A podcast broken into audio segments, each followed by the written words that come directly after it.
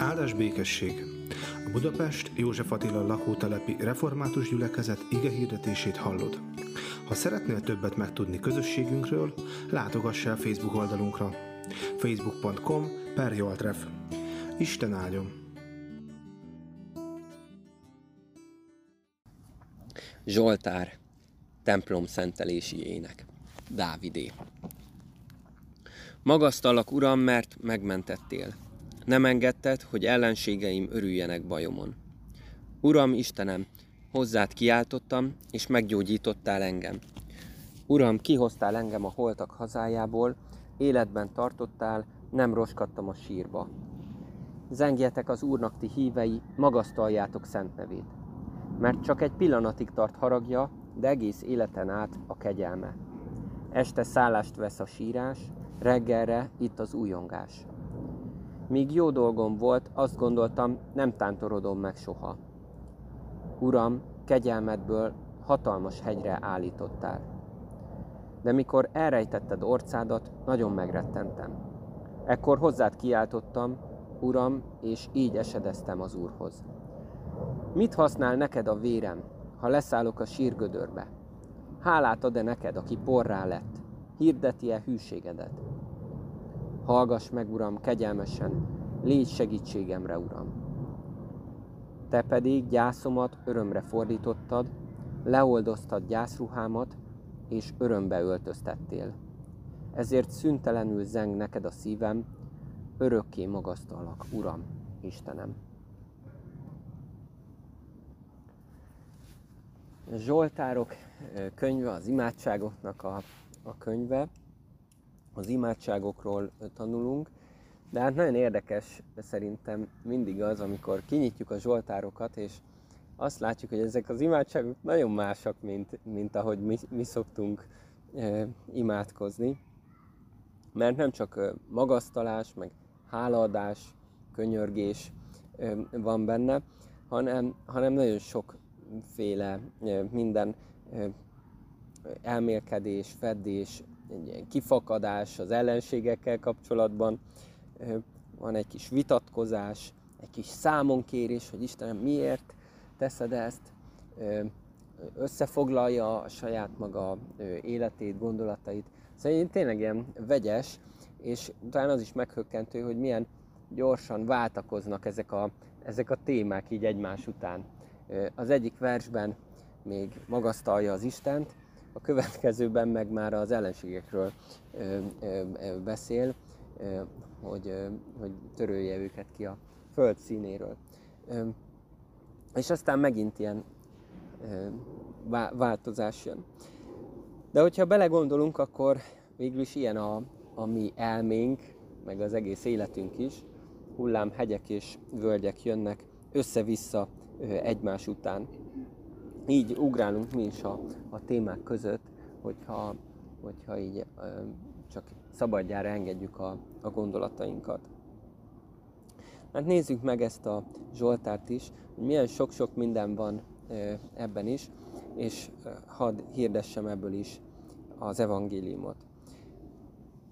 Hát Dávid írta ezt a Zsoltárt, legalábbis az van a feliratban, hogy Dávidé ez a Zsoltár, de közben azt is látjuk, hogy a templom szentelési ének, ami ma megint kicsit összehúzzuk a szemöldökünket, hogy felhúzzuk, mert hogy hogy lehet az, hogy Dávid, akiről ugye tudjuk, hogy nem építhetett templomot, és nem lehetett ott a templom szentelésnél, e, ő szerezte ezt a Zsoltárt, hát ugye két lehetőség van, vagy előre megírta Dávid ezt a Zsoltárt, ezt sem tartom kizártnak. Nem sok szó esik egyébként magáról a templomról, és hogy, hogy pont, pont miért erről beszél, az egy jó kérdés.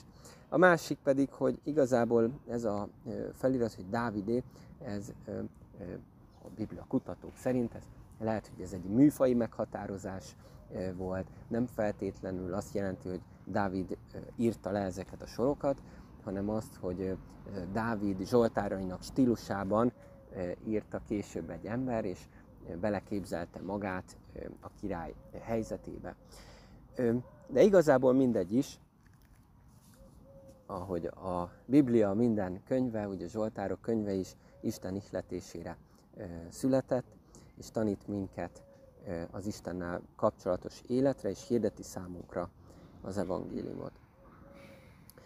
És hát az első mondat szerintem nagyon érdekes, magasztallak téged, mert. Magasztallak, Uram, mert. Miért is? Miért is magasztaljuk Istent? Mert megmentettél. Ez van, ez van itt. És azt hiszem, ez ö, lehet a mi ö, első mondatunk, vagy legfontosabb mondatunk, hogy magasztaljuk az Istent, mert megmentett bennünket.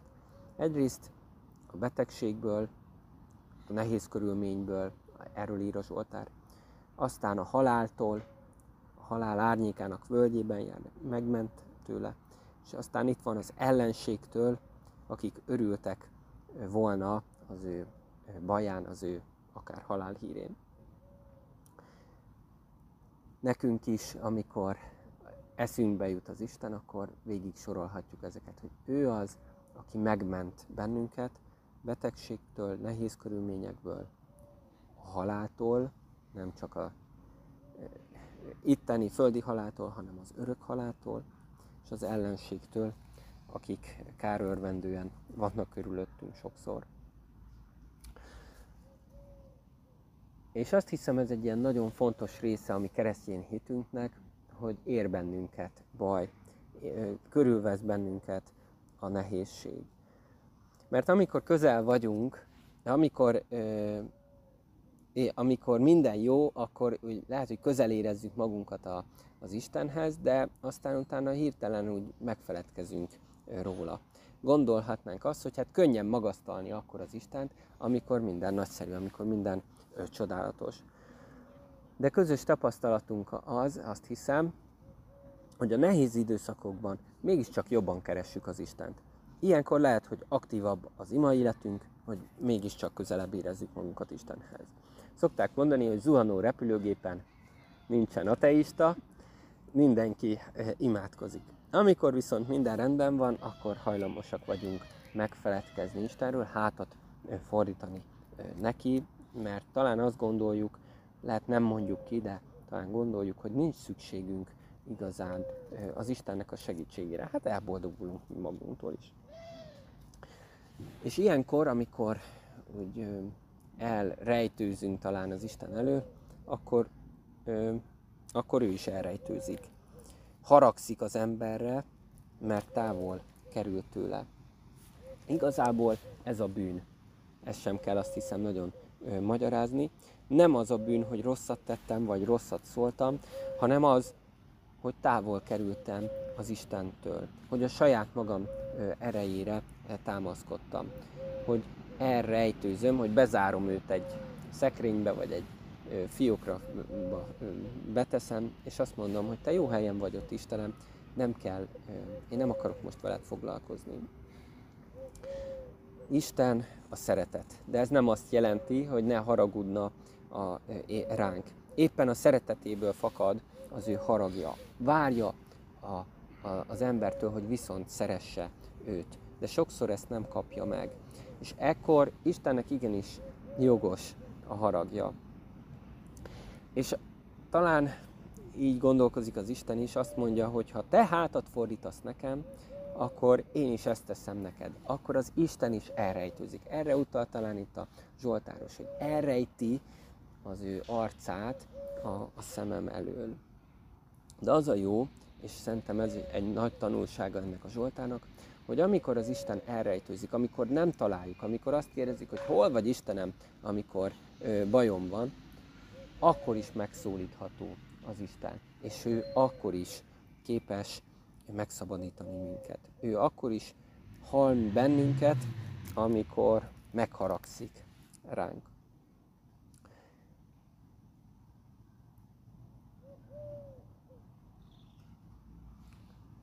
És a Zsoltáros, ahogy uh, itt megtapasztalja a, az Istennek a hiányát, és megszólítja őt, egyből elkezd alkudozni vele. Én legalábbis ezt a szót találtam itt, hogy, hogy alkudozik, mert megtapasztalja, hogy, hogy milyen az Isten nélküli lét, amikor a próbák jönnek, amikor a betegség, a konfliktusok, a halál, a gyász jön. Amikor, amikor baj van, akkor hirtelen fontossá válik az Isten, és akkor megpróbálunk alkut kötni vele. Hogy eddig lehet, hogy nem figyeltem rád, eddig lehet, hogy nélkülöztelek, na de majd most. Hány olyan bizonyságtétel van, ami erről szól, hogy a bajban az ember odafordul ő Istenhez. És ő az, aki segít, aki megment. Na de mivel is alkudozik ez a Zsoltáros? Azt mondja, hogy mit használ neked, hogyha én meghalok?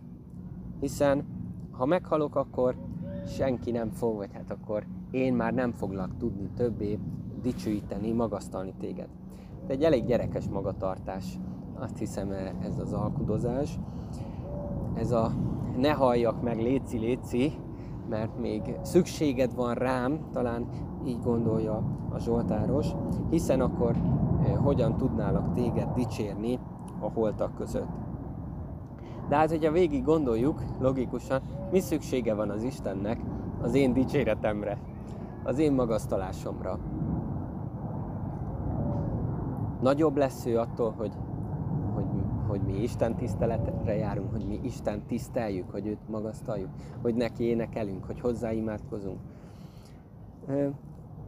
Lehet, hogy láthatóvá válik a mi életünkben és a mi életünkön keresztül, de az Isten önmagában is hatalmas, szent, dicsőséges, nincs szüksége a mi magasztalásunkra. Viszont nekünk igenis fontos az, hogy mi magasztaljuk, mert nekünk szükségünk van arra, hogy, hogy az Istent magasztalja az életünk. Nagyon fontos dolog ezért, a, amire itt a Zsoltáros ö, utal, hiszen az élet értelme igazából megfogalmazható így is, az is, Isten magasztalása. Erre lettünk igazából teremtve. Életünkkel, munkánkkal, szavainkkal, kapcsolatainkkal, az Istent magasztalni. Ez nekünk fontos, nem az Istennek. Ha mi meghalunk, az semmit sem ér, miért is törődne ezzel az Isten? És mégis törődik velünk, mert szeret minket. És azért adta az ő fiát értünk, és ez nagy kérdés, hogy az ő halála vajon semmit sem érte, ahogy talán a miénk, de talán ezt ki, kimondanánk. De az ő halála igenis nagyon sokat ér. Sokat tett, értünk, megváltást szerzett. Hiszen Jézus az, aki kibékített minket az atyával, aki elfordította az atya haragját rólunk. Ő miatta kegyelmez meg nekünk, és ment meg minket az atya nem minket ér a büntetés, hanem őt, az ártatlant. És ez egy örök életre megváltoztatja a mi kapcsolatunkat Istennel.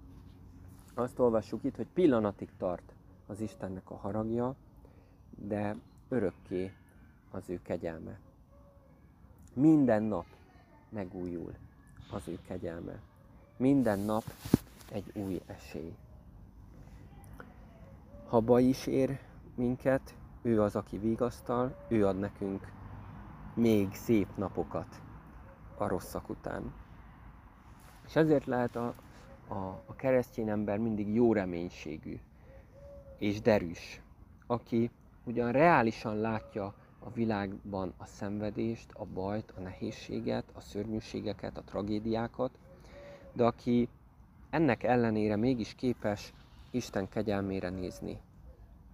Képes az Isten kegyelméből meríteni, és úgy élni a mindennapjait, hogy az Istennek a dicsőségére, másoknak a javára, és saját magának az örömére lehessen. Ez a szakasz beszél a gyászról. De nem csak a gyászról beszél, ami mindannyian tapasztalat, tapasztalunk, ami talán mindannyiunknak egy ilyen közös emléke, nehézsége, hanem beszél aztán az örömről is. Isten az, aki a gyászt vígságra tudja fordítani. És hát erről is eszünkbe juthat Jézusnak a halála, és aztán feltámadása is. Maga ez a szomorú esemény, Jézusnak a halála, végül is számunkra a legnagyobb öröm. Hiszen az ő halála számunkra jelenti az életet. Sőt, nem csak Jézus halálára, hanem Jézusnak a feltámadására is mondhatjuk, vagy gondolhatunk. Az első tanítványok szó szerint megtapasztalták azt, hogy az Isten az ő gyászukat örömre, vígságra fordította. És ahogy mondtam, a gyász a mi életünkben is ott van. Nem csak embereket kell elengednünk, hanem bizonyos helyzeteket, talán a munkát, a kapcsolatokat, közösséget, olyan dolgokat, amik szívünkhöz kezel álltak. És a mélyen gyászoló ember az nehezen tudja elképzelni azt, hogy ennél még lehet jobb. Hogy az Isten azt, amit elvett, annál még jobbat tud nekünk adni. Hiszem azt, hogy már itt a Földön is sokszor megelégített bennünket az Isten, de az örök létben bizonyos, hogy kapunk még új esélyt, újra, az újra találkozásnak az örömét, új örömet, új életet. Így legyen. Amen. Imádkozzunk.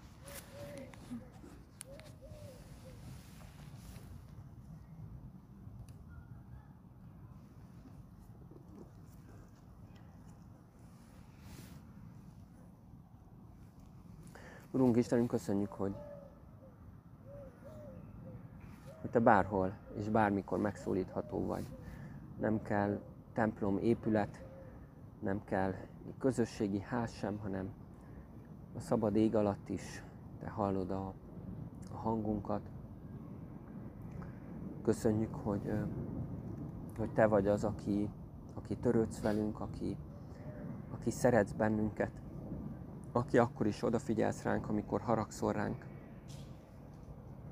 Urunk Istenünk, ilyen bűnbánattal állunk meg előtted. Lehet, hogy nem jut semmi olyan eszünkbe, ami égre kiáltó bűn lenne sokak szemében, de mi tudjuk, mi érezzük azt, hogy, hogy nem kerestünk eléggé, hogy nem szólítottunk meg sokszor, hogy volt, hogy a saját erőnkben bíztunk, hogy nem kértük a Te segítségedet, hogy nem magasztaltunk Téged. És olyan jó tudni, Urunk Istenünk, azt, hogy Te ilyenkor is szeretettel fordulsz felénk, sőt, megkeresel bennünket, hogy nem rejted el orcádat előnünk sokáig, hanem Jézus Krisztusban utánunk jössz, megkeresel, megtalálsz, és aztán hazavezetsz bennünket, helyre állítasz bennünket, és így kérünk, hogy, hogy te mutasd meg nekünk azt a helyet, ahol, ahol lennünk kell, azt, a, azt az életet, amit élnünk kell. Te bátoríts, te küld szent lelkedet, hogy a hétköznapokban is hozzád méltó életet tudjunk élni a megváltáshoz méltó életet. Urunk, így imádkozunk a, a szeretteinkért is, akik, akik elveszettek, hogy Te találj rájuk, használj ebben bennünket is, adj nekünk olyan lehetőségeket, alkalmakat, amikor rólad bizonyságot tehetünk, hadd tudjunk a kapcsolatainkon keresztül is téged magasztalni. Urunk Istenünk, imádkozunk azokért, akik itt vannak körülöttünk, a, a lakótelepen, vagy a lakókörnyezetünkben. Kérünk, Urunk, hogy Te áld meg az ő életüket is, adj ébredést ebben a városban, ebben az országban. Add, hogy, hogy sokan odaforduljanak hozzád. Nem azért, mert neked szükséged lenne még több magasztalásra, még több hívő életre, hanem azért, mert nekik szükségük van rád. Így imádkozunk azért, hogy Te őrizd meg mindannyiunkat, légy a betegekkel, légy a gyászolókkal, Te erősítsd azokat, akik próbákon keresztül mennek át. Kérünk, Urunk, hogy Te őrizd meg bennünket a gonosztól, vedd el a kísértéseket, illetve őrizd meg benne minket. Kérünk, Urunk, hogy, hogy legyél azokkal is, akik hozzánk tartoznak, akik, akiknek itt van a helyük, de, de akik ma mégsem tudtak eljönni. Áld meg az ő útjukat, pihenésüket, munkájukat, kérünk, Urunk, hogy, hogy légy mellettük is. Jézus Krisztusért kérünk, aki így tanított minket imádkozni. Mi, atyánk, aki a mennyekben vagy, szenteltessék meg a te neved. Jöjjön el a te országod, legyen meg a te akaratod, amint a mennybe, úgy a földön is. Minden napi kenyerünket add meg nekünk ma, és bocsásd meg védkeinket, miképpen mi is megbocsátunk az ellenünk védkezőknek. És ne vigy minket kísértésbe, de szabadíts meg a gonosztól, mert tiéd az ország, a hatalom és a dicsőség mindörökké. Ámen.